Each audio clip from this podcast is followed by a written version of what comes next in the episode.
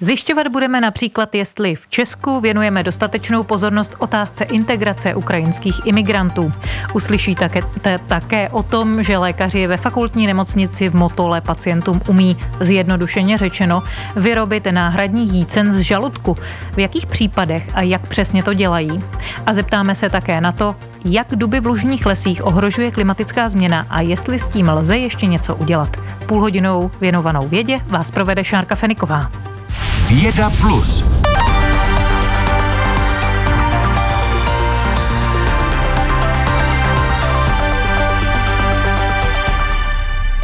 Česku žije momentálně lehce přes 370 tisíc lidí, kteří musí opustit, museli opustit svůj domov v souvislosti s válkou na Ukrajině. V naprosté většině se jedná o ženy, děti a seniory. Vychází to ze statistik ministerstva vnitra ze začátku tohoto týdne. Podle průběžných šetření prováděných během tohoto roku pracuje z této skupiny v Česku zhruba 55 lidí. Jako největší bariéry při svém začlenování do české společnosti uvádějí jazykovou bariéru, hledání vhodného zaměstnání a zajištění dlouhodobého bydlení. A více si povíme už s Marí Jelinkovou z katedry veřejné a sociální politiky z Fakulty sociálních věd Univerzity Karlovy. Dobrý den. Dobrý den. Vy se dlouhodobě zabýváte migrací a integrací cizinců. Jak byste popsala současnou situaci válečných uprchlíků z Ukrajiny? No, popsal bych to tak, že zatímco se nám ten příchod ukrajinských uprchlíků do Česka povedlo velmi dobře zvládnout, tak v tom soužití a v tom nastavování těch potřebných opatření trochu pokulháváme a neděláme jim to úplně snadné. Oni sami popisují ty bariéry, jak jsme slyšeli. Může to mm, znít tak, že e, mohou být ohroženi sociální izolací? Je to oprávněná obava? Tak je to rozhodně obava, kterou bychom měli brát vážně. Neřekla bych, že se to týká většiny těchto uprchlíků, ale rozhodně pokud se podíváme eh, na některé venkovské oblasti, zejména prostě na hromadnější ubytování, které jsou třeba bez dobrého dopravního spojení, tak tam určitě o sociální izolaci mluvit můžeme a vidíme ji tam. Po začátku ruské invaze přišly do Česka i tisíce teenagerů. Ti se skutečně cítí vyloučeni mimo jiné, protože nemají kontakt se svými vrstevníky. Je pro ně těžké absolvovat tu školní docházku. Jak ukázal tedy nedávný článek v deníku Referendum. Existuje nějaký systémový nástroj, který by jim mohl pomoci? No, řekla bych, že tohle je jedna z nejtíše, nej, nejtíše u integrovatelných skupin, protože obecně jako ten věk toho teenagerství eh, je těžký sám o sobě, ale určitě my víme, že spoustu z nich zůstalo studovat eh, střední školy pouze online, do toho se spoustu z nich hlásilo na české střední školy, eh, nedostali se, takže víme, že velká část z nich je málo nebo úplně neskolarizovaná organizovaných a zároveň těch aktivit, které se této skupině věnují a, nebo projektů je skutečně velmi omezené množství a to přesto, že je po nich velká poptávka. Začaly je realizovat organizace, které se těmto aktivitám věnovaly třeba vůči české mládeži, ale ty jejich kapacity prostě nejsou dostatečné a vidíme, že nám tenhle ten problém narůstá a úplně s ním neumíme nic moc dělat. Čili může tady hrozit, že se z nich stane, stane jakási ztracená generace? Určitě. A mm, vy říkáte, že zatím na to nemáme nástroje. Rýsuje se aspoň něco? Přemýšlí o tom někdo kompetentní? tak co, o, o čem přemýšlejí kompetentní lidé, sama nemůžu samozřejmě soudit, ale vidíme projekty, které dávají smysl, které třeba um, organizace Meta uh, OPS připravuje dlouhodobě nebo realizuje takzvané uh, přípravné šk- uh, roční kurzy na střední škole, kde třeba cizin, děti cizinci nebo teenageři cizinci můžou rok studovat češtinu, učí se odborné výrazy, správně strukturovat věty a podobně, aby se měli šanci dostat na ty střední školy a víme, že s tím mají docela dobré výsledky. Takže tohle to jsou prostě aktivity, které by rozhodně um, šlo rozšířit a musela by k tomu být vůle a prostředky. V rozhovoru pro deník referendum jste řekla, že Česko není příliš, příliš úspěšné ve strukturálních změnách, které by vedly k úspěšné integraci. Proč? Hmm, protože tady pořád očekáváme, že když sem nějací lidé z jiné země přicházejí, že je to na nich, jakým způsobem se zapojí do společnosti. A máme trochu problém dělat něco jako specifického vůči nim, protože to považujeme za to, že je to něco navíc. Jenomže pokud k nám přijdou zdravotní sestry bez dobré znalosti češtiny a my jim neotevřeme specifické kurzy, které se zaměří na tu zdravotnickou češtinu a třeba odlišnosti těch systémů a i třeba vysvětlování, jak se trochu jinak přistupuje k pacientům, tak vlastně tohle to jsou věci, které ve většině případů eh, sami nenaběhnou a pak končíme v situaci, kdy zdravotní sestry kvalifikované u nás nakonec končí jako uklízečky a je to vlastně prohra pro obě strany. A kdo by se měl nejvíc angažovat? Města, obce, kraje?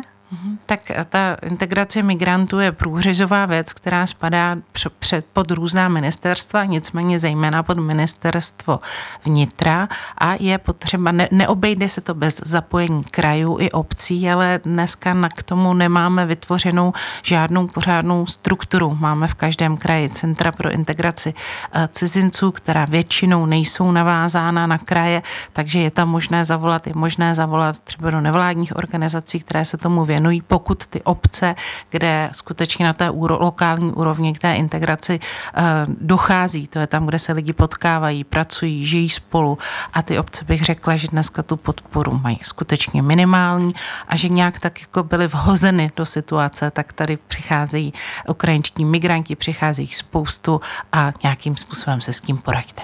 A mohou něco ovlivnit i třeba místní komunity? Místní komunity ovlivní strašně moc a my víme, že kde se třeba podařilo, že ta ukrajinská komunita byla silná, dejme tomu v městě Brně, takže skutečně rozjela eh, spoustu opatření, které vedou k tomu, že to společné soužití je eh, daleko hladší a lepší pro obě strany. A zároveň je potřeba, aby eh, ty kraje i obce dostávaly ehm, jasné know-how, co můžou dělat, jak to můžou dělat a aby proto byly finanční prostředky. Ve studiu byla Marie Jelínková z katedry veřejné a sociální politiky z Fakulty sociálních věd Univerzity Karlovy. Děkuji za rozhovor. Posloucháte Český rozhlas Plus a my nabízíme další téma. Porodnicko-ginekologická klinika fakultní nemocnice Olomouc získala jako první a doposud jediná klinika u nás evropskou akreditaci. Uděluje ji Evropská společnost pro lidskou reprodukci a embryologii.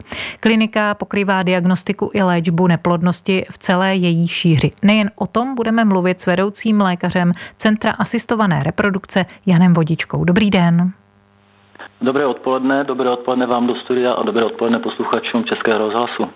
Akreditaci, akreditaci jste získali i díky multioborovému přístupu. Co všechno klinika v léčbě a diagnostice neplodnosti nabízí? Tak my jsme rádi, že jsme eh, tuhle tu akreditaci získali. Pro nás to znamená, že je to pro nás kontrola, že máme správně nastavené standardy léčby, že se u nás dodržují všechny, eh, všechny eh, metodické pokyny a pro nás je to významné i z toho pohledu, že naše pracoviště smí a může vzdělávat odborníky, specialisty pro obor asistované reprodukce, ať už se jedná o lékaře nebo embryologii. Jak jste řekla, tak naše centrum nabízí komplexní léčebnou péči o neplodné páry. V podstatě podstatě eh, včetně teda eh, léčby dárcovskými gametami, pouze s výjimkou surogátního mateřství. To znamená, že neposkytujeme našim neplodným párům možnost léčby náhradním mateřstvím. Příčin neplodnosti dnes se může být celá řada. Stát za nimi může mimo jiné i endometrioza nebo myomy u žen, které u vás eh, také léčíte.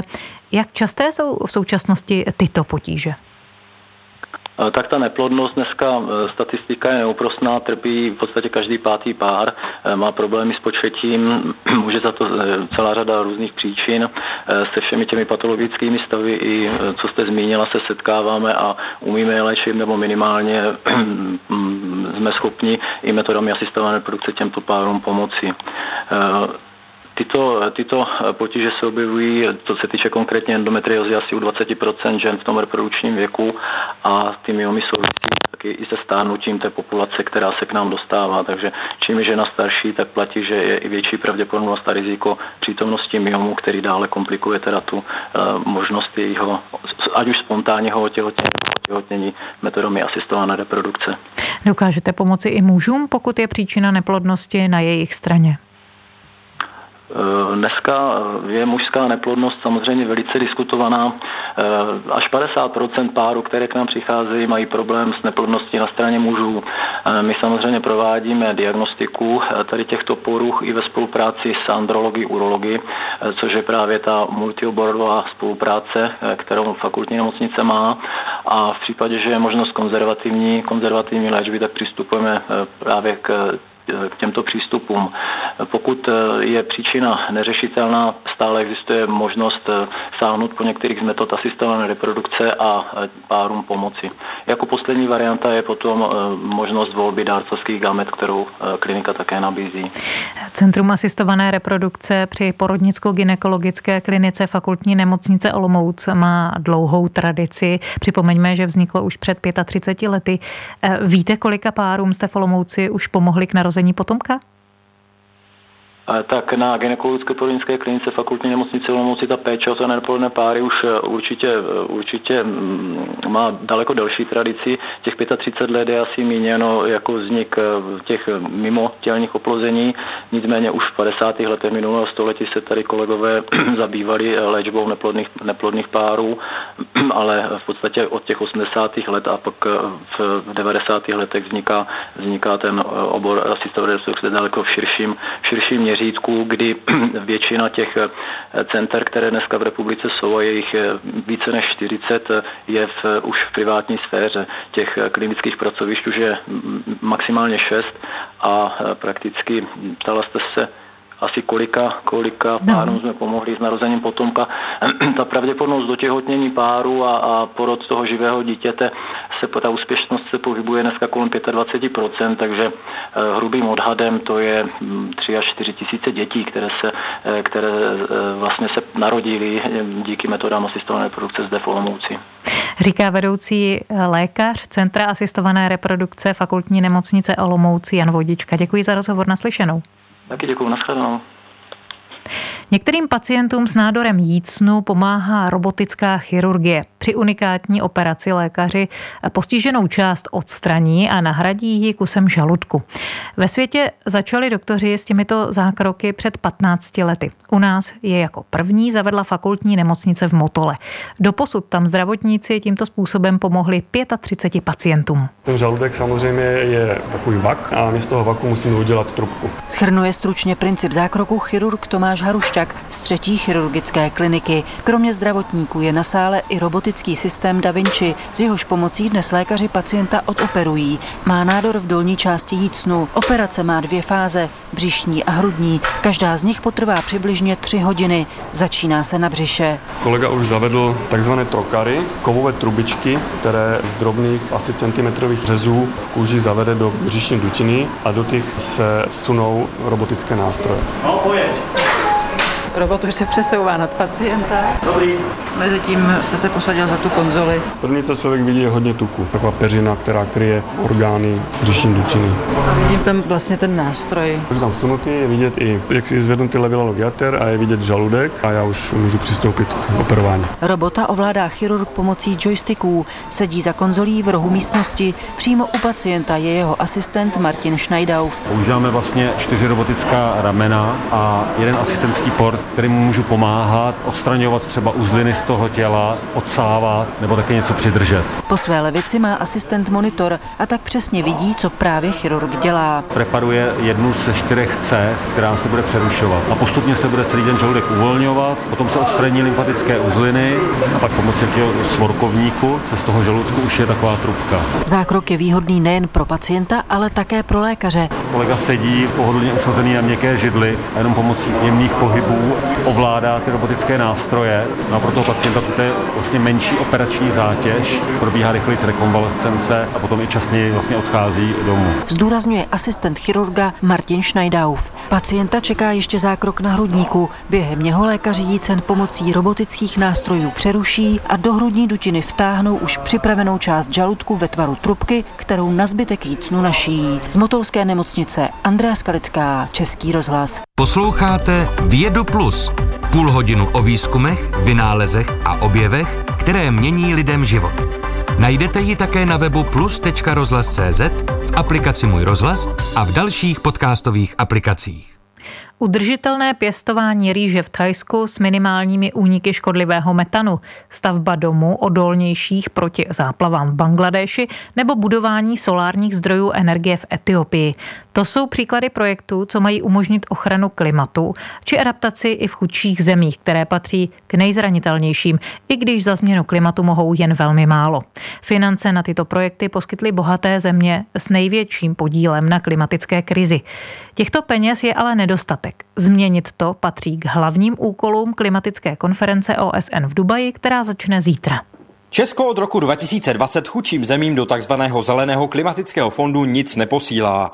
Chce s tím znovu začít od příštího roku a přispívat částkou 1 milion dolarů ročně. Každého Čecha to tedy zatíží asi dvěma korunami za rok. Jedenáct nevládních organizací premiérovi Petru Fialovi z ODS vzkazuje, aby Česko svůj příspěvek aspoň zdvojnásobilo. Jednou z těchto organizací je České fórum pro rozvojovou spolupráci a jeho ředitelem Pavel Přibyl. Ty změny klimatu výrazně přispívají k destabilizaci společnosti. Bavíme se v případě rozvojového světa o zemích, kde je masivní populační přírůstek. Změny klimatu dopadají na možnost obstarat si živobytí, z toho vyplývají bezpečnostní rizika, vyplývají vyplývají z toho tlaky na nekontrolovanou migraci, tudíž my tím přispíváme i vlastně k větší stabilitě ve světě. Každá negativní změna v případě změn klimatu, katastrofy, konflikty, tak ji může eh, velmi výrazně zhoršit. Vláda o navýšení příspěvků do Zeleného fondu v tuto chvíli neuvažuje, říká hlavní český vyjednavač na konferenci COP28 Pavel Zámyslický. Ty příspěvky do těchto klimatických fondů jsou dobrovolné. Česká republika ještě přispívá prostředky do vlastně bilaterální spolupráce, která jde přes MZV a Českou rozvojovou agenturu do těch svých eh, klíčových eh, zemích, eh, kde má vlastně nějakou navázanou zahraniční rozvojovou spolupráci. To znamená, Česká republika poskytuje prostředky rozvojovým zemím v oblasti klimatu, jak na mitigaci, tak adaptaci. Česko do toho ročně dává nějaký 200-300 milionů korun, zatímco ten férový podíl by byl asi 8 miliard ročně, takže vidíme, že dáváme opravdu nízké procento ve srovnání s tím podílem.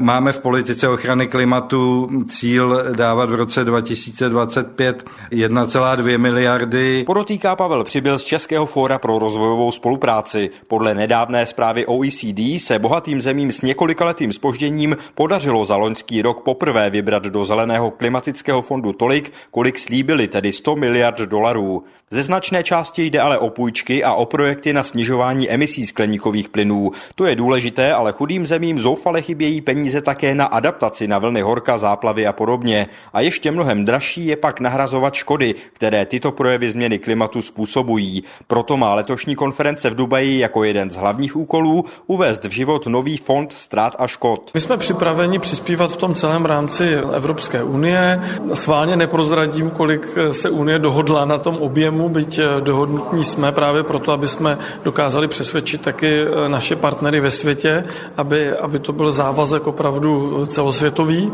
do toho fondu přispívat a potom samozřejmě Česká republika v rámci té dohody bude přispívat eh, v tom unijním vlastně rámci poměrově z pohledu počtu obyvatel. Říká za Česko ministr životního prostředí Petr Hladík z KDU ČSL.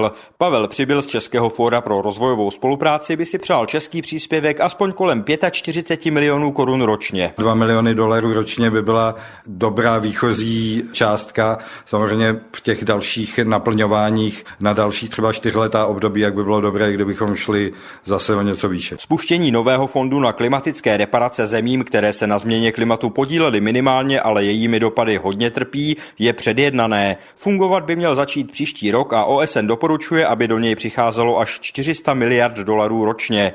Země o tom budou v Dubaji hlasovat a ne všechny třecí plochy jsou zahlazené. Na přání bohatých zemí budou příspěvky zřejmě dobrovolné a fond má aspoň dočasně spravovat Světová banka. Chudší země obojí původně odmítali. Do fondu také nechce přispívat Čína. Ta je sice aktuálně největším světovým emitentem skleníkových plynů, zároveň je ale v klimatických vyjednáváních stále brána za rozvojovou zemi. Jan Kaliba, Český rozhlas. Přesto, jak jsme právě slyšeli, Česko nepřispívá horentními částkami, nemůžeme se tvářit, jako by se nás klimatická změna netýkala. Další téma je toho eh, vlastně jaksi ukázkou. Eh, stres způsobený suchem, to je totiž hlavní důvod, důvod, proč v Evropě odumírají duby letní. Ty jsou přitom klíčovým druhem lužních lesů střední a jižní Evropy.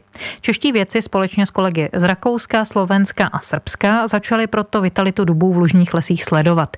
Přímo na stromy umišťují senzory, které zaznamenávají změny kmene. Jak to celé funguje a proč je nutné duby sledovat, to už se teď budeme ptát koordinátora sítě Dendro Network Jana Crazy z Ústavu výzkumu globální změny Akademie věd. Dobrý den. Dobrý den. Na kolik dubů a v jakých lokalitách jste senzory umístili? Tak vy už jste to vlastně zmínila na začátku. Do toho projektu jsou zapojené čtyři státy, je to Česká republika, Rakousko, Slovensko a Srbsko. Vlastně v této iniciativě my rozšiřujeme tu naší národní síť biomonitoringu lesů a celkově se jedná o zhruba 20 monitoračních ploch, kde sledujeme tu vitalitu do těch dubů a jejich růstovou reakci. V rámci té jedné plochy je to zhruba 10 až 20 jedinců, které sledujeme. A co všechno senzory měří? Jaká data z těch senzorů získáváte? Tak prvořadě měříme klasické mikroklimatické charakteristiky v tom lese. Je to klasicky teplota a vlhkost vzduchu, pak jsou to půdní charakteristiky, jak je tam, jak je tam vlhko a jaké, jaká je tam teplota půdy, ale nejdůležitější jsou právě tam ty dendrometry, což je ten senzor, který je umístěný na tom kmeni a ten senzor prakticky měří, jak ten eh, kmen pulzuje, jak se smršťuje, jak nabopnává.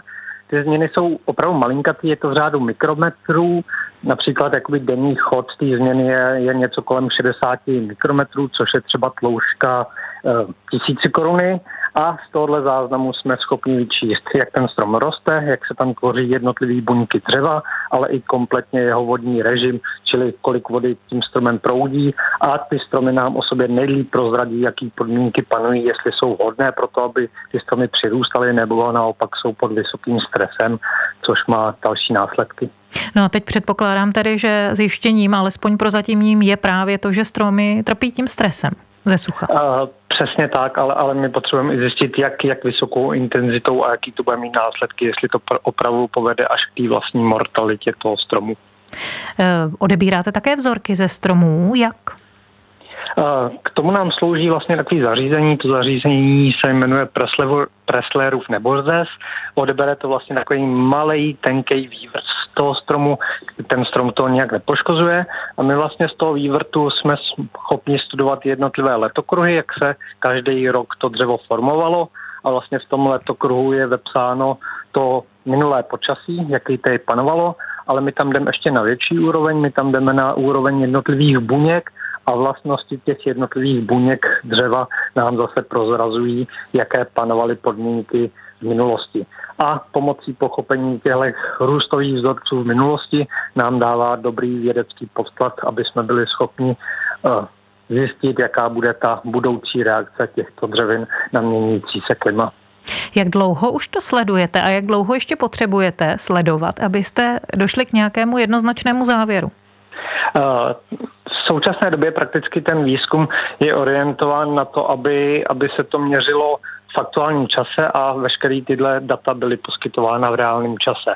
My s tímhle monitoringem v reálném čase jsme v České republice začali někdy kolem roku 2016, takže už jakoby těch záznamů máme spoustu a tím, že používáme i ty vývrty, tak, tak můžeme jít hodně do minulosti a těch vědeckých poznatků je opravdu už celkem dost a jsme schopni dávat eh, jednoznačná doporučení pro lesní praxi, jak k těmto porostům přistupovat a, a co dělat, aby jsme opravdu zlepšili jejich vitalitu.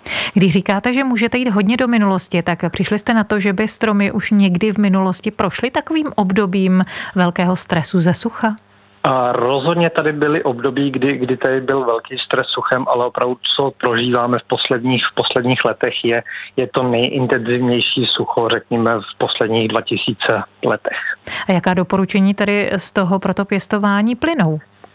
Uh, tak tady je to trošku dvojí odpověď pro, pro ten konkrétní dub, protože v rámci České republiky tím, jak se nám tady mění klima, jak se nám tady otepluje, uh, zvyšuje se frekvence period sucha, tak nám roste plocha, kde bude vhodné pěstovat dub, protože dub je jedna z nejodolnějších dřevin ve spojení se stresem suchem, ale naopak jsou tady uh, ekosystémy jako lužní lesy, které jsou vázány na hladinu podzemní vody a kompletně na vodní režim a ty jsou naopak ve velkém ohrožení, protože nám tady dlouhodobě ta hladina podzemní vody klesá a snižuje se a zvyšuje se tady ten stres suchem, kde tyhle stromy v těch ekosystémech na tenhle stav rozhodně nejsou adaptovány.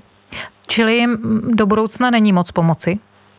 Uh, Museli bychom jim pom- pomoci jako nějakým způsobem hmm. řízeně, hmm. čili, čili ty, ty záplavy dělat řízeně, což se i tady na Jižní Moravě ano. rozhodně dělo. A, a Tolik, můžeme jim děkuji. pomoct. Jo, Tolik Jan Krejza z Ústavu výzkumu globální změny Akademie věd. Děkuji za rozhovor. Mějte se hezky, nashledanou.